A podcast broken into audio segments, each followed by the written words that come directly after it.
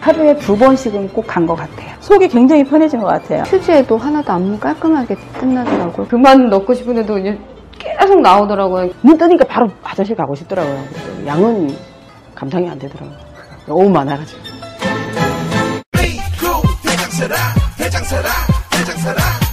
장실 장실 굿모닝 화장실 바나 바나 굿모닝 바나나 검색창에 미궁 대장사랑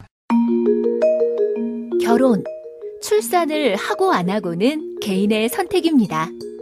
하지만 결혼을 하고 싶어도 아이를 낳고 싶어도 상황이 여의치 않아 포기하는 청년이 있다면 이제 서울에서는 포기하지 마십시오. 서울시는 적어도 살 곳이 없어서 아이를 돌봐줄 사람이 없어서 결혼, 출산을 포기하는 청년이 없도록 신혼부부용 주택을 대폭 늘려 지원하고 0세부터 초등학생까지 온 마을이 함께 돌보는 체계를 구축합니다. 청년의 사랑에 투자하는 서울시와 함께합니다.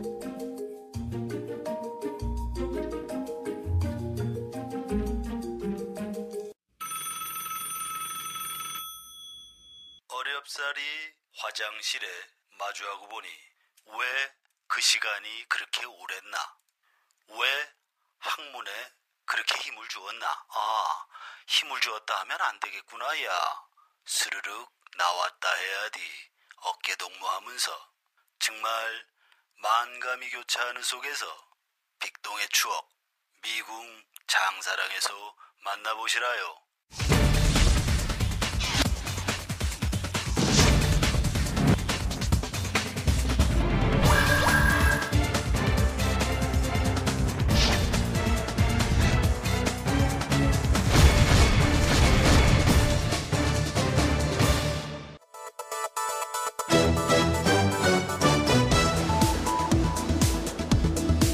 전남 보성에 이틀 동안 최대 200mm 이상의 폭우가 쏟아졌지요. 장마 영향으로 김포공항 또 울산공항에서는 항공기 18편이 결항이 됐고요. 경전선은 선로에 토사가 유입돼서 열차 운행이 중단되기도 했습니다. 오늘도 천둥과 번개를 동반한 시간당 30mm 이상의 비가 내리는 곳이 있겠다는 기상청 예보가 있었는데요. 태풍 뿌라삐룬, 태국말로 비의 신이라고 합니다. 제발 조용히 지나가시기를 간청합니다. 자, 오늘은 깨알알 브리핑 대신 희자매 토크로 문을 열겠습니다. 정치권의 막강 언니파 두 분을 소개합니다. 진수희 전 의원, 최민희 청와대 정책기획위원 모셨습니다. 어서 오십시오. 네, 안녕하세요. 막강파. 막강 언니파. 마음에 어, 드십니까? 막강 언니파세요. 언니파. 강파, 막가파. 요새 하여튼 네. 아니, 단어, 단어에 두 분- 물이 오르셨어요. 그러니까 두 분의 합이 좋은 것 같아요. 여러 프로그램에서 네. 자꾸 이렇게 두 분을 모셔가려는. 그래도 여기가 원조예요. 그러니까요. 네. 원조 막강 언니파. 네. 언니파의 거두 두 분을 모시고 얘기해 보겠습니다. 양심적 병역 거부에 대한 헌법재판소 판결이 있었어요. 근데 저는 이런 생각이 좀 들어요. 두 분 다 어머니들이시잖아요. 네. 엄마의 심정으로 군대 보내는 아들. 진수 의원님 아들 있으세요? 있고요. 아들 몇뭐 명이에요? 아들 하나인데 아들 하나. 이제 현역으로 병역도 다 끝났고요. 아, 네. 네. 그렇습니다. 그래요? 네. 그래서 이 양심에 따른 병역 거부, 양심적 병역 거부 문제 어떻게 보세요? 저는 제 개인 뭐 아들 이 문제를 떠나서 아마 이번에 헌재도 굉장히 오래 또 깊이 고민해서 어, 결론을 냈다고 보고요. 뭐 시대, 그러니까 징병제를 채택하고 있기 때문에 네. 이 부분에 대해서는 논란이 굉장히 많을 겁니다. 이미 갔다 온 그렇죠. 갔다 온 아들들은 자, 그 집도 많고.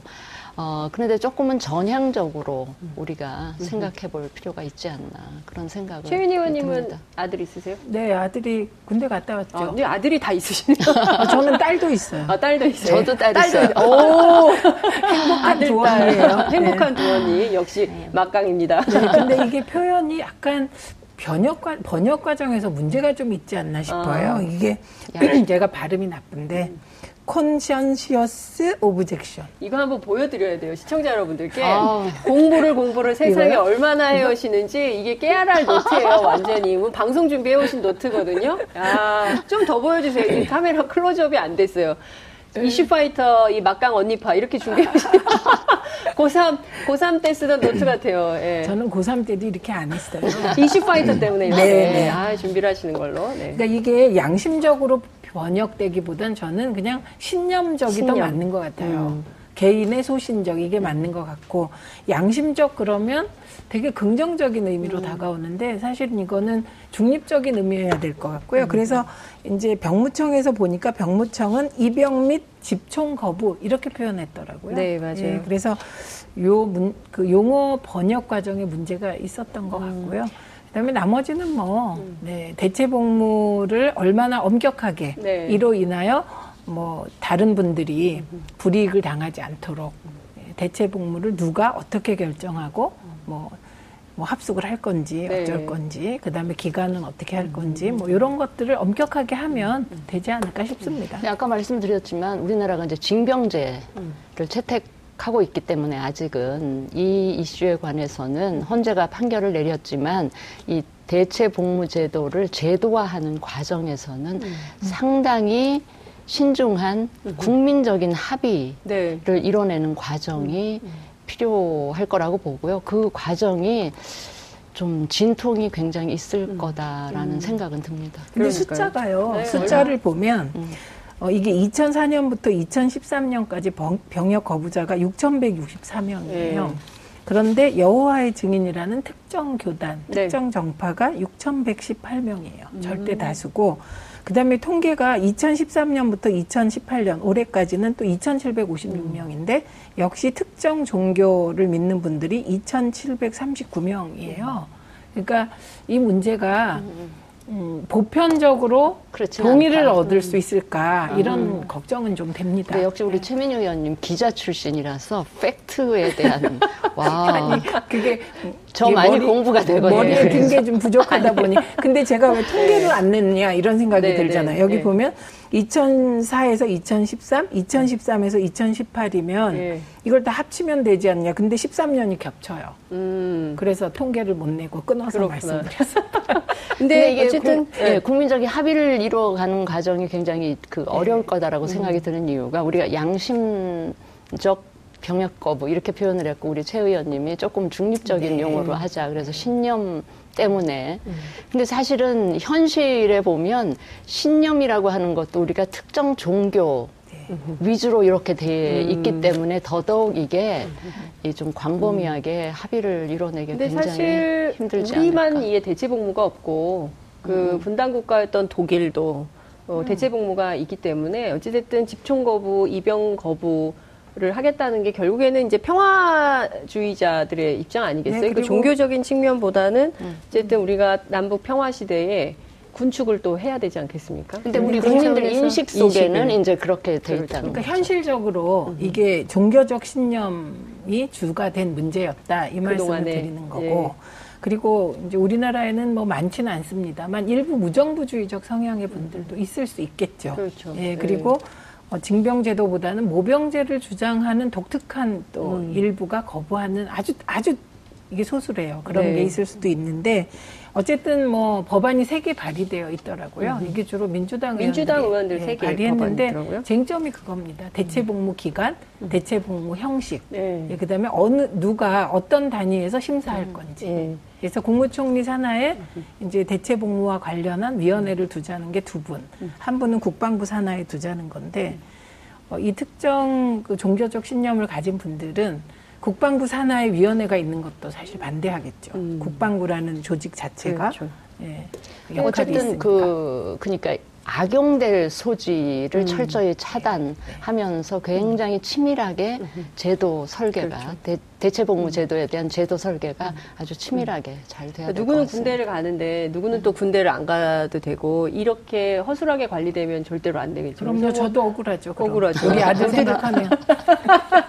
억울한 그 최민희 의원님 억울하지 않게 네. 예, 절대로 이거는 잘 어, 내용을 잘 가려야 되겠다 이런 말씀을 좀 드리고 싶고요. 이 젊은이들이 억울한 일이 있어요. 그래서 이 얘기를 좀 억울한 피해자가 없게 얘기를 해봐야 되는데 이철우 경북도지사 네. 오늘 취임식을 했어야 되는데 비가 많이 와서 아마 취임식은 취소를 했을 테고 경향신문 인터뷰에서 이런 얘기를 했어요. 젊은이들이 젊은 층이 결혼을 하지 않으면 죄를 짓는다. 이런 생각을 가질 정도로 범국민 운동을 새롭게 해야 된다. 결혼하지 않으면 죄를 짓는 겁니까? 이게요, 아, 진짜 어떻게- 정말 예. 생각이 다른 거예요. 저는 요즘 길거리에서 이제 아이를 가진 젊은 여성을 보면 너무 감사한 거예요. 이렇게 어려운 조건에서 네. 저렇게 아이를 가져주는구나. 그리고 요새는 길거리 가다 보면 어린애들을 보면 정말 너무 귀한 거예요. 그렇죠. 애 키우는 게 얼마나 힘든지 모르는 거예요. 그래서 이게 안 키워봤나. 어떻게 이런 말을 할 수가 있어요? 그러니까 결혼을 안 하고 싶어서 안 하냐고요.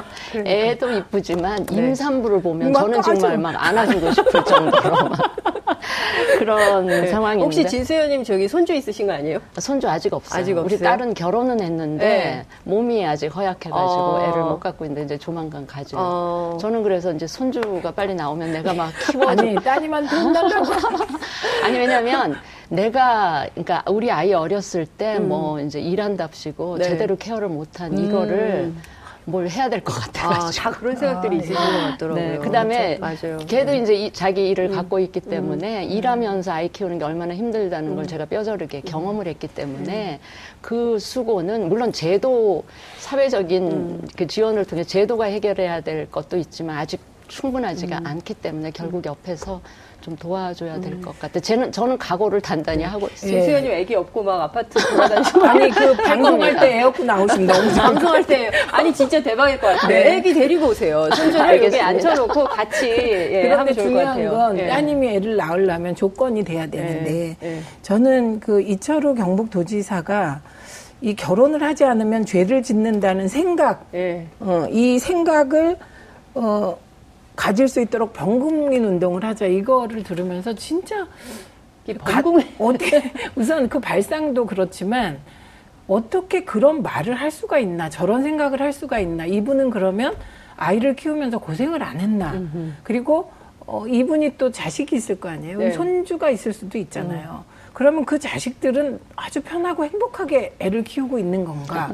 무슨 그런 특권화된 어떤 그룹이 있나 별 생각을 다 했어요 새마을 운동식 정, 정신 운동이 필요하다고 했어요. 아, 아, 근데 이거는요. 새마을 이 운동식으로? 말은 네. 자칫하면 네.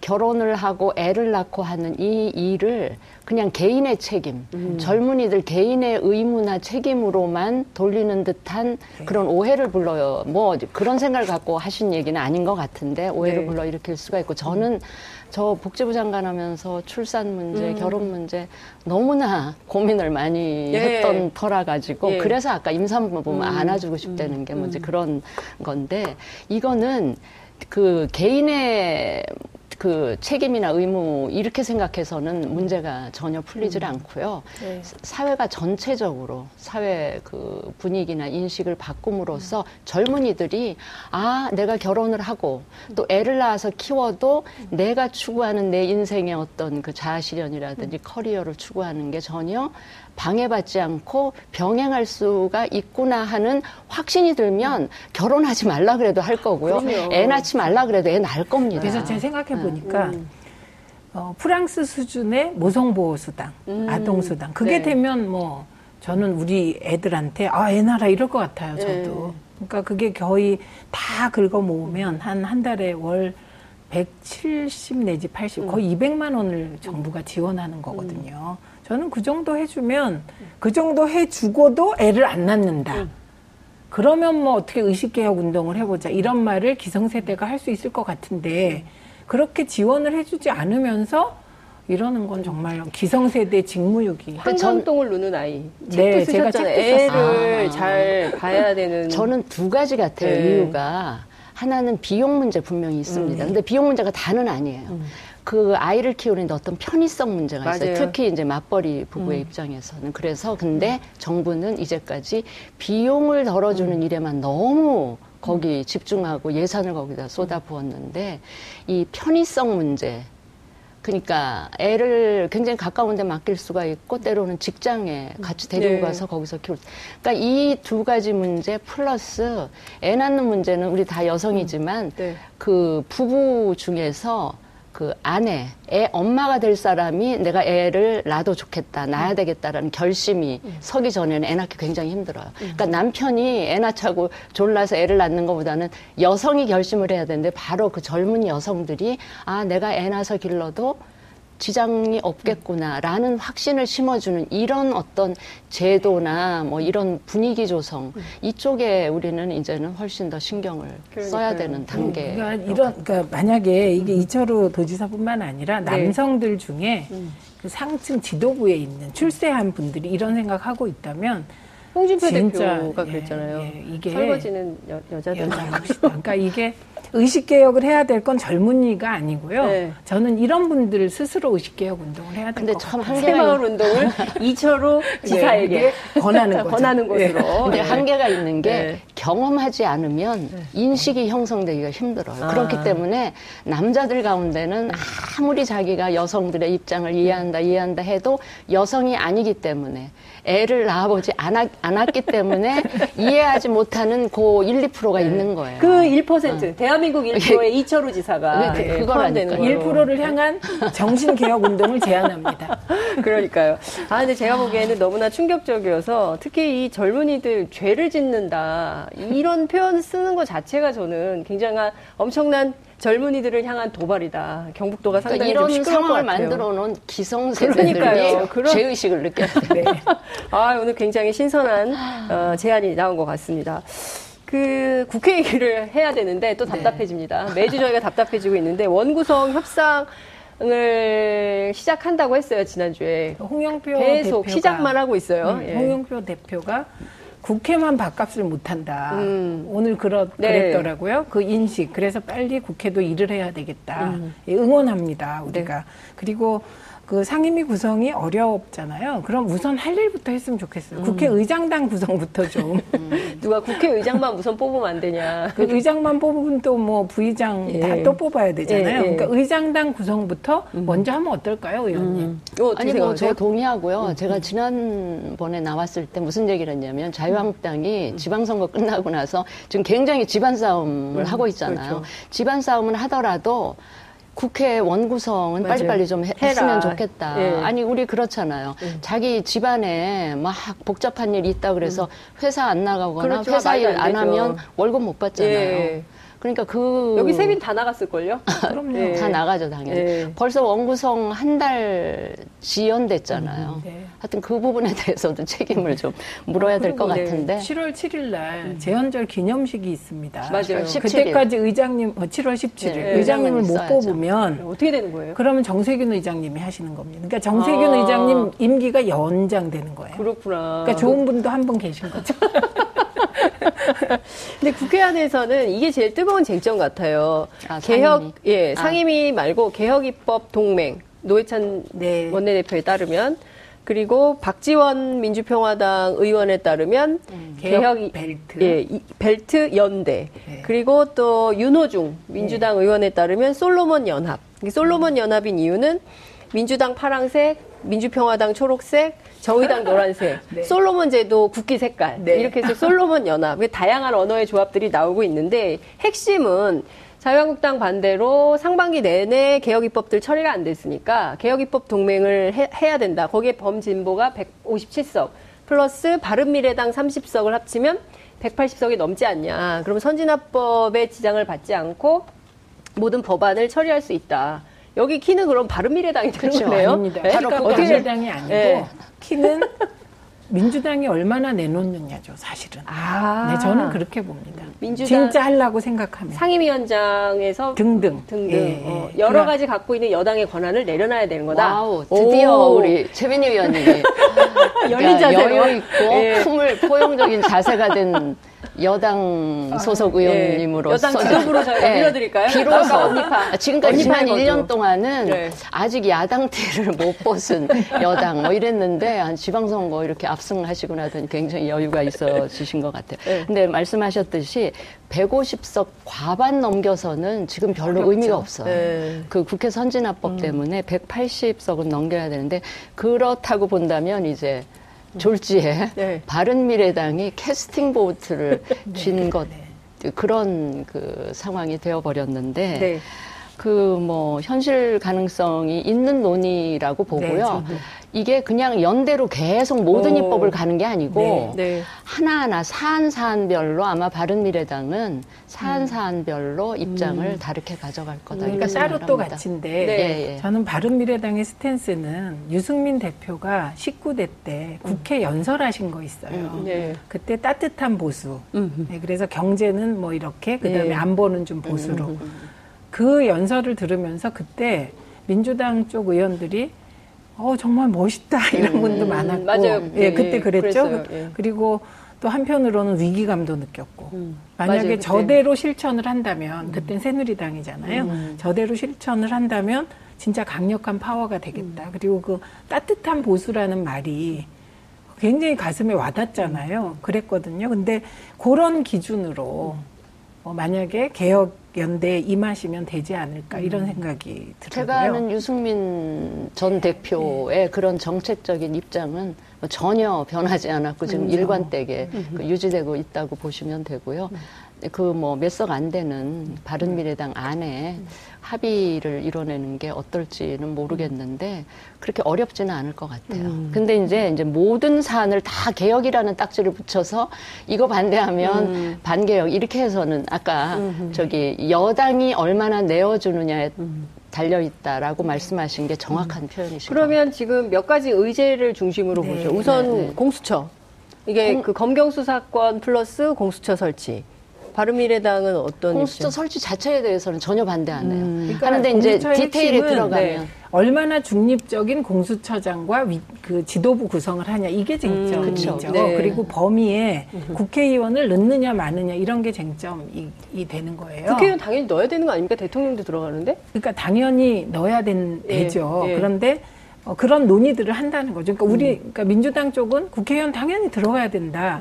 그런데 예를 들면 바른미래당 쪽에서 국회의원은 검찰이 하면 되지 않냐. 아. 예, 이렇게 나왔을 경우 네. 과연 타협의 여지가 있을까?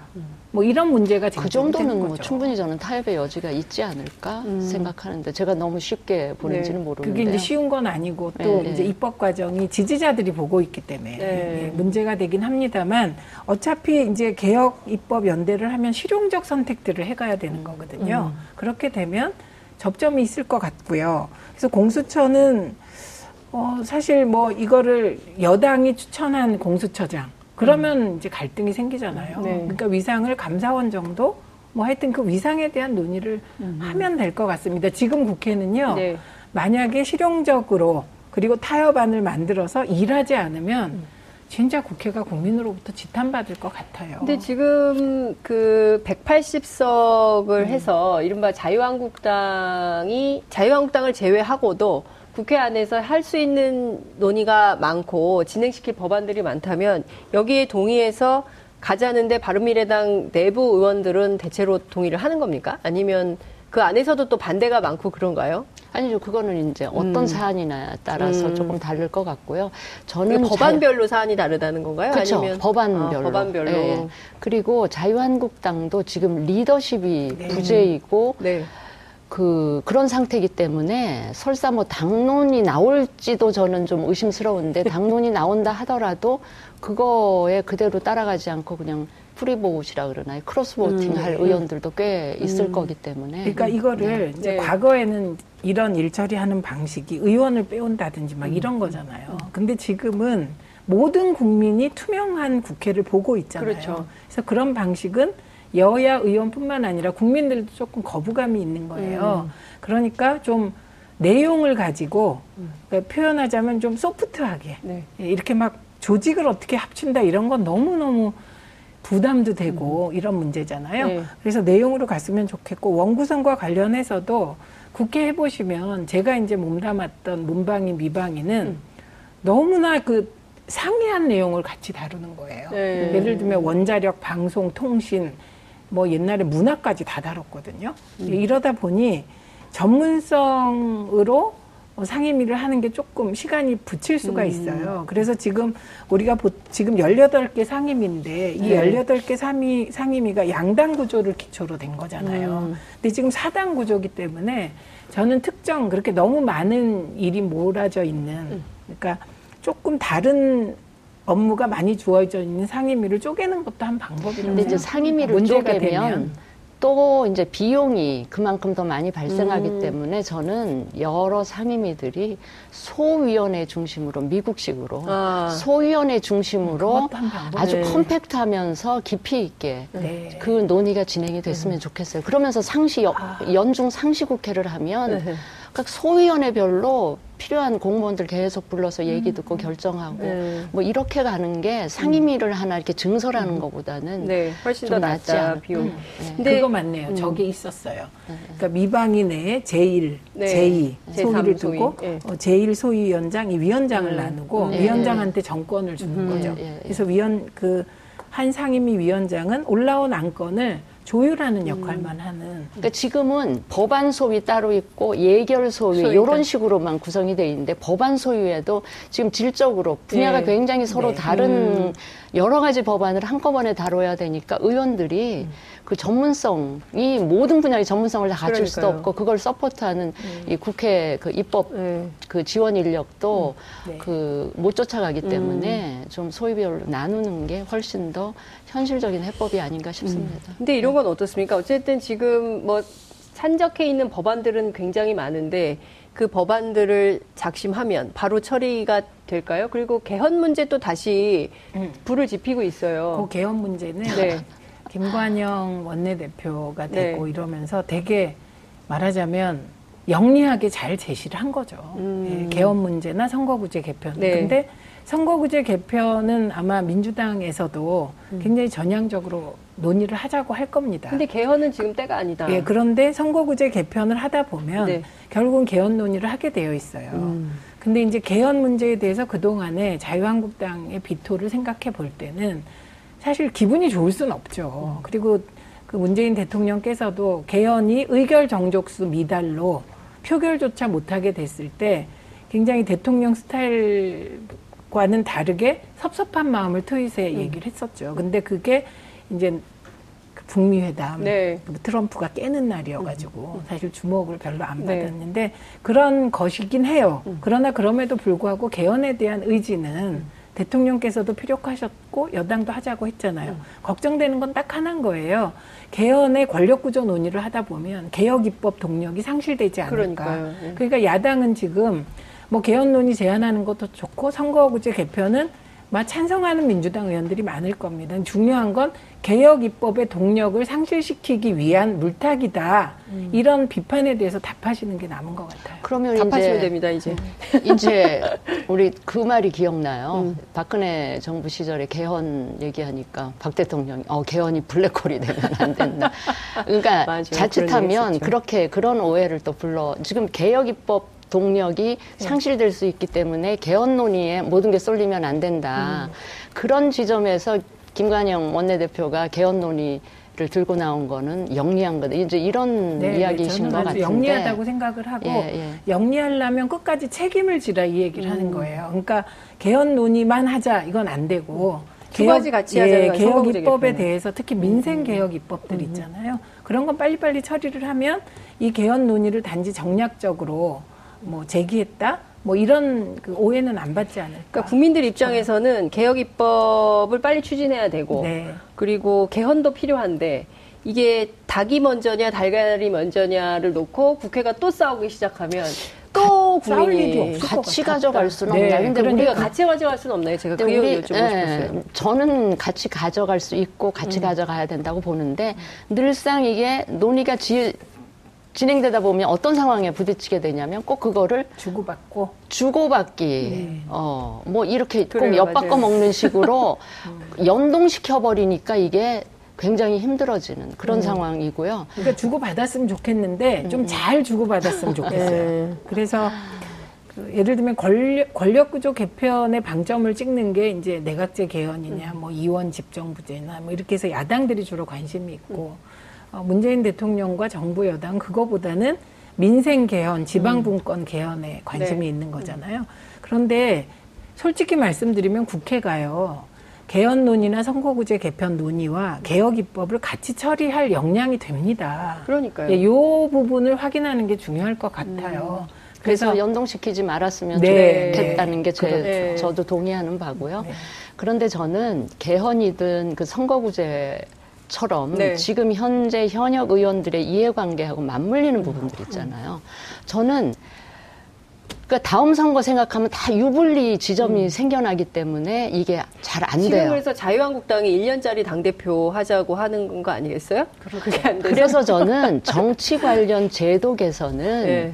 누구도 유불리를 쉽게 계산하기 힘든 지점이 있잖아요. 앞으로 그러니까 지금 이제 20대면 21대가 아니라 한 22대쯤 적용되는 선거구제라든지 아. 이렇게 하면 네. 훨씬 더 합의를 이끌어내기가 그러니까 당리 당략이나 유불리 계산하지 않고 갈 수 있지 않을까. 선거구제 개편 빨리 했으면 좋겠어요. 중대 선거구제로라도. 근데 지금 연동형 민주당, 예. 민주당은. 이번 지방선거 결과를 보고 어, 굳이 바꿀 필요가 있어 이렇게 생각하는 아니, 의원들이 그렇게 생각을 않았을까? 하겠죠. 예. 그러나 그렇게 생각한다고 당론이 선거구제 개편 논의하지 말자. 이렇게 되기는 힘들지 않을까. 왜냐하면 노무현 대통령께서 대연정을 제안한 것도 선거구제를 중대선거구제로 바꿔보자. 이게 방점이었고 연동형 비례대표제는 문재인 대통령 대선 공약이었기 때문에 생각과 당론이 그렇게 일치할 수는 없을 거다. 이런 생각이 들어요. 시간이 다 돼서 이제 마무리를 해야 되는데 제가 꼭 여쭤보고 싶은 게 있었어요. 지금 자유한국당 리더십 네. 다딴 당이긴 하지만 그 그렇게 큰 관심이 없을 수도 있긴 하지만 그래서 여쭤보고 싶은데 여러 인물이 하마평에 오르고 있거든요.